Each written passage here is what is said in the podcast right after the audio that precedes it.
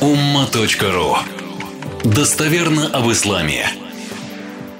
Прохождение перед молящимся. Угу. Здесь несколько хадисов. Эм, ну, как вы знаете, что это такое, прохождение перед молящимся?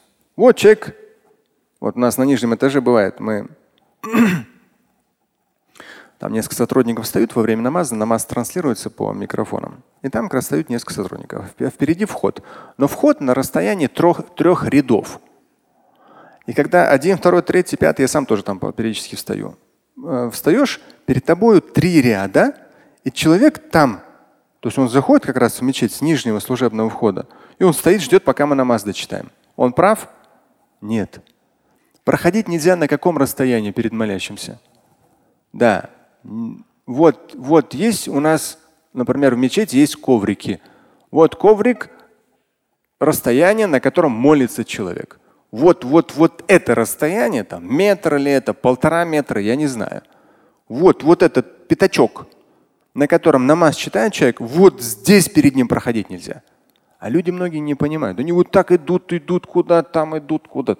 Да нет, вот по второму ряду можешь пройти и все. Первый хадис это длинный хадис, э, я только фрагмент вам зачитаю, который касается нашей темы. Это свод хадис мама Аль-Бухари, в данном случае 509. Вот в конце у него идет. Но я даже смотрел этот материал. Я этот материал писал примерно ну, плюс-минус 20 лет назад, может даже больше 20. И э, я перевел мягко. Ну, я всегда ссылки сноски даю, я здесь много ссылок дал на него.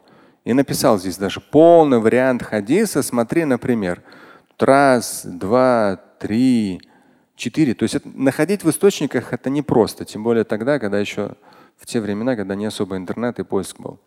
Еще четыре, то есть пять. Ну, то есть вот в разных источниках, но зато человек, когда читает, потом легко ему найти этот хадис. Ладно. И я в оригинале, когда прочитал, в оригинале он звучит жестко. Я его перевел, но я обычно всегда слово в слово перевожу в круглых скобках альтернативные, в квадратных пояснения. То есть я вот с годами все жестче, жестче, жестче к этому. И всегда жестко. Но вот а здесь смотрю, я смягчил. Ну потому что его я даже так и оставил. Вот он. إذا صلى أحدكم على شيء يستره من الناس فأراد أحد أن يجتاز بين يديه فليدفعه فإن أبى فليقاتله فإنه الشيطان на самом деле хадис, он передает, то есть вот в нашем ментальности, да, то есть вот ментальность пророка, алейхиссалам, он никогда ни на кого руку не поднимал. Никогда ни на кого. Это когда там говорят, что вот, там можно бить женщину. Слушайте, вы больные, что ли? Вот в Коране написано, да пояснение, посмотри по этому Корану, посмотри по сунне, что к чему как. Ну это вообще безобразие. Он никогда, кроме как на поле битвы, да. А так никогда. То есть здесь нужно понимать, потому что если это там на днях как раз вниз, там говорит, вот этот там чемпион ММА, вот там чемпион что-то. Я говорю, слушайте, мне тут страшно, я тут пошел побыстрее уже. Там несколько таких спортивные ребята. То есть ну, я много пересекался, дагестанцы, чеченцы, далее, такие заряженно спортивные. То есть если он прочитает, ну жестко звучит, ну опасно. Ну, человек, если тем более постоянно спортом, еще какую-нибудь дополнительную там химию, да, каким-то какой-нибудь бодибилдер. То есть у них всегда, я вам рассказывал всякие истории, когда я сталкивался, то есть у них прямо вот им только дай, то есть маленький такой импульс, да, я все там начинается интересно. Это у нас в свое время, представьте, 92 год, 90, наверное, 4 это был. Молодые ребята приехали, новички. Я был среди тех, кто первый, с первых приехали в 92-м, а они, по 94-м. И были албанцы. И вот Буус – это где студенты живут, городок. И там на уроках один э, чеченец, то есть один албанец взял, закурил на уроке. Один чеченец подошел к нему, взял, вытащил сигарету, да, и как бы этот.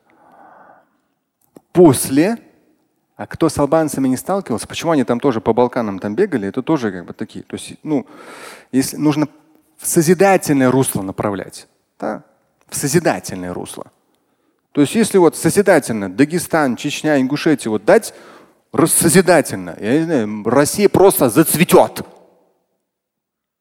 Мы пока только вот у нас спецвойска, они многие укомплектовываются из тех ребят, но крепких, сильных, но все равно.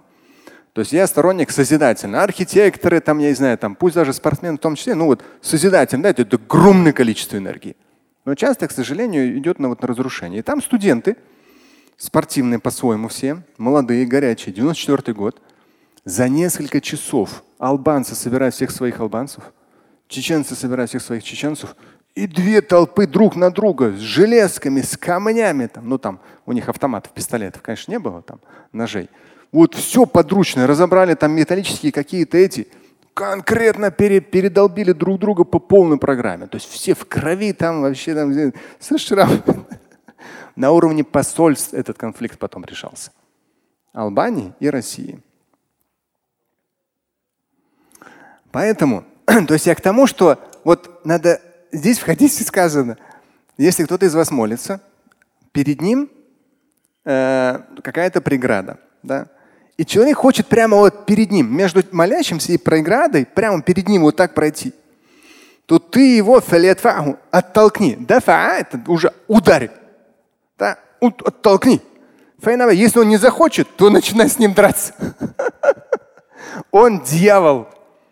То есть, ну, порой некоторым таким не особо, да, вот такой хадис вот так процитируешь, ну это же вообще там за шашкирку возьмет, ты дьявол, давай конкретно. Ну, то есть культура тогда сподвижников пророка алейхиссалам и наша сегодняшняя культура, там народу порой некоторым дает только возможность. Я за спорт, спортсмены все молодцы, все классно, все хорошо. У нас сейчас такого уже нет, альхамдулилля. Но я говорю просто в свое время, 94-м, сколько, 25 лет назад, все. Сейчас уже все, все отлично. Ну тогда да, жестко, ребята. Мне среди них не было, нет, я татарин.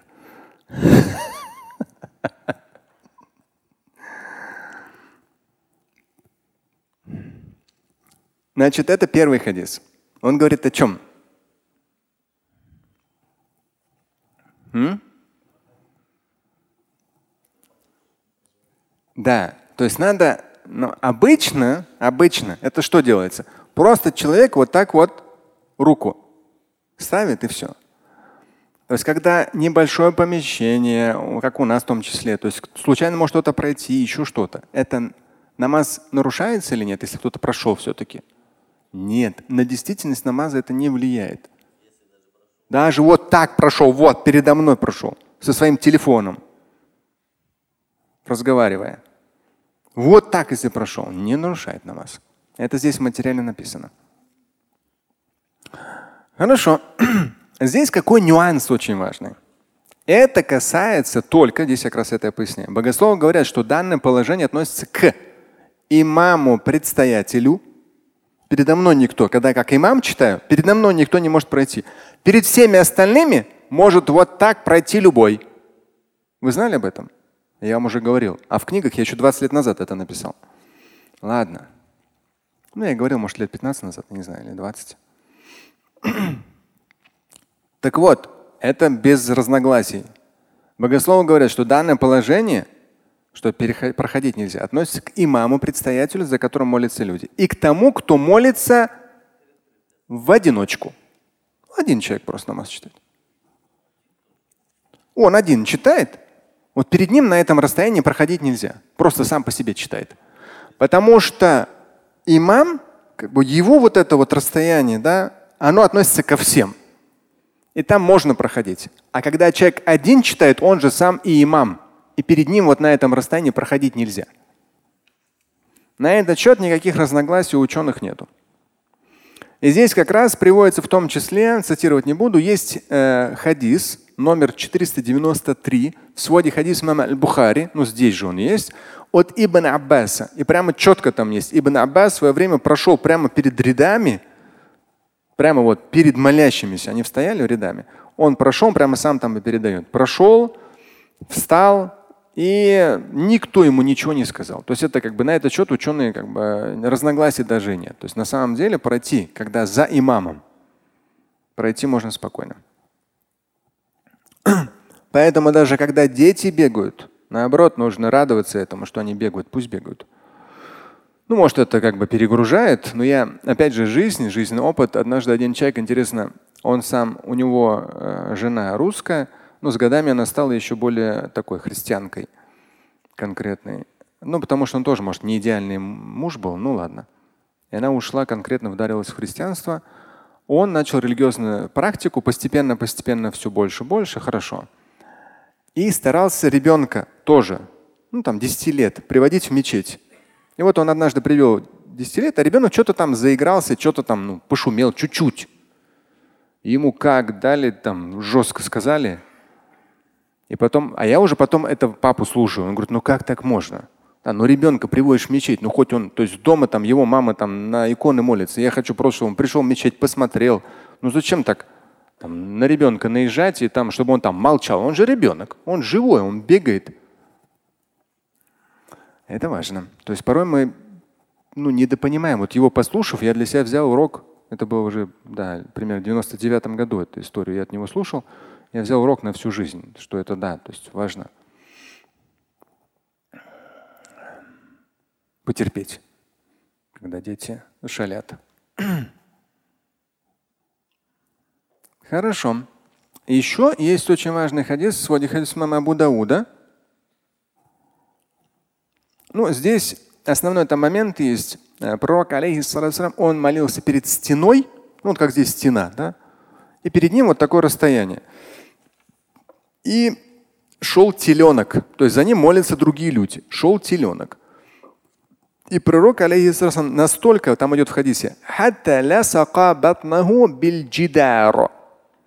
то есть пророк настолько вперед встал, что уперся в стену. И теленок прошел сзади него. То есть, чтобы впереди, главное, впереди имама или впереди одиночно стоящего. Эм,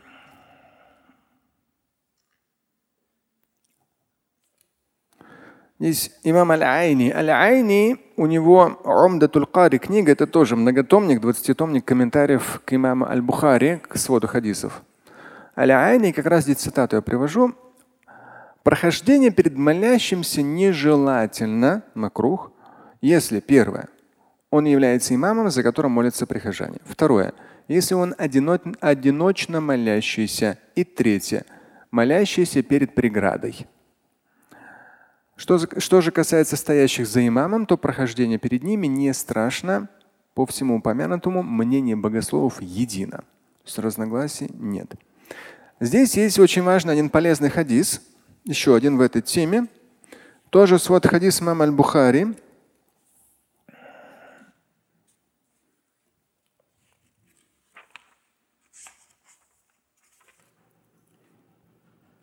Вот интересно, да?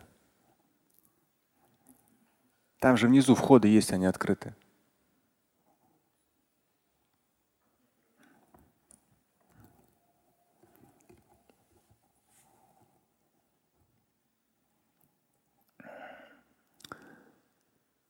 Так, надеюсь, больше стучать не будут. Сегодня хадис мам аль-Бухари 510. Вот он. Очень полезный хадис. Я, честно, опять же, время быстро летит. Помню, перечитывал один из вот хадисов на скорости. Этот хадис там увидел, прочитал, на всю жизнь запомнил. Ну, очень давно уже его читал. لو يعلم المار بين يدي المصلي ماذا عليه لكان أن يقف أربعين хайран мин айямурра байна ядай. То есть, если бы человек знал, что ему будет за прохождение перед молящимся, ну давайте я вам сейчас здесь процитирую. Если бы знал проходящий перед молящимся, что его ждет, 10 квадратных я поясняю, то есть сколь грешно проходить перед совершающим молитву намаз. Если бы знал, то посчитал бы лучшим простоять 40 там идет, так идет. Арбаин 40. То есть он посчитал бы лучшим простоять 40. Что 40? Не поясняется. Здесь даже я специально в Аль-Бухари в том числе э, там говорится о том, что неизвестно. Здесь вот ля адри каля арбаин яума ау шахар ау сана. То есть 40 или дней, или месяцев, или лет, неизвестно. Но просто было 40. То посчитал бы лучшим простоять 40 в ожидании, нежели пройти перед ним. То есть я так для себя в свое время, когда я говорю, ну, что-то на скорости читаешь, большое количество информации, это зацепилось, вот это 40. То есть, ну, так определенно считается очень грешным. Безусловно, если человек случайно, конечно же, там это не грех, но вот э, нужно внимательно к этому относиться. Здесь в конце поясняю, в то же время следует отметить, что на саму молитву намаз, ее полноценность пред Всевышним и принятие прохождения человека перед молящимся не влияет. Соглашусь, что молящегося это отвлекает, теряется соответствующий настрой, когда кто-то старается пройти перед ним, либо проходит. Но подчеркну – каноническая необходимость в перечитывании молитвы намаза отсутствует. Это как некоторые говорят, вот там я вот когда начинал молиться такой искренний, такой вот все такой ихляс, там все ихсан, а вот сейчас вот все вот так вот совсем не чувствую, что делать? Что делать? Продолжать. Да. То есть э, временами у людей бывает настроение заниматься спортом. Смотришь, занимаются, занимаются, занимаются, прям вот так мышечная там масса появилась, занимается месяц, конкретно занимаются. И что? А потом перестают.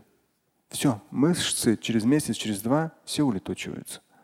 То есть ты теряешь форму, то, что поддерживает твой позвоночник, твое тело, кровотечение, кровообращение, обмен веществ. То есть ты теряешь то, что приобрел. Молитва – это то, что делается ежедневно. Ежедневно. Хорошее у тебя настроение, плохое. Искренне ты сделал, неискренне. Самое главное – вот эти всякие сомнения. Основная вещь, на чем убивает сатана. Человеку кажется, тут надо перечитать, там надо перечитать. И вот эти все усложнения. Люди игрушки все начинают убирать, все там закрывать, все журналы там убирать, там еще чего-то. То есть у них молитва превращается какой-то сложнейший ритуал, там все выйдите отсюда, никому не шуметь. Пять раз в день молиться. При таком подходе надолго тебя не хватит. Но додумайся, пожалуйста, до этого. Ты молиться собираешься всю жизнь. Поэтому узнай, что ее нарушает, а что ее не нарушает. И спокойно себе, с учетом условий, тех, которые есть условия, делай. И ничего там сложного нет. Неохота. Я сколько, я много последние там, годы, последние 10 лет, когда семинары проводил, очень много летал. Соглашусь, устал, то, другое. Но так неохота вставать, идти в этот тесный туалет в самолете, там, омовение брать. А, вообще конкретно. Да какая разница, охота тебе, не охота. Поднимаешь свое мягкое место, туда движешься, потом ты вообще очень хорошо себя чувствуешь. Но в самолетах обычно, конечно, сидя. Там стоя не получается. Я вам говорил, как однажды я стоя в это, катарские авиалинии, Катар. Уф, они мне там такое это устроили. Прям передо мной встали и все, чтобы я не читал. Я дочитал. Я же тоже советский человек немножко. Ну, конечно, не до такой степени, что как там этот, взрываться. И мне потом говорят, те проблемы на английском. Я говорю, нет, те проблемы.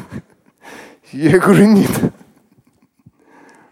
Здесь нельзя, здесь запасной выход. Но кто из запасного выхода? Самолет летит на высоте 10 тысяч километров, 10 тысяч метров. Ну кто отсюда сейчас выбегать будет? Ты что пристал?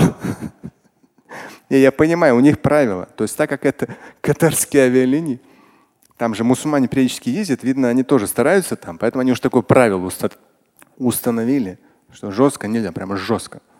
Ладно, ладно, все хорошо. Свое дочитал, потом уже остальные уже не шел туда. Нет, там сначала была она, потом был он. Да, какой-то китаец подошел, там мне начал втирать на английском. Что, у тебя проблемы? Я говорю, да нет у меня проблем. Что подумали? Какой прыгнуть? Да, ты что? Огромный самолет, не знаю.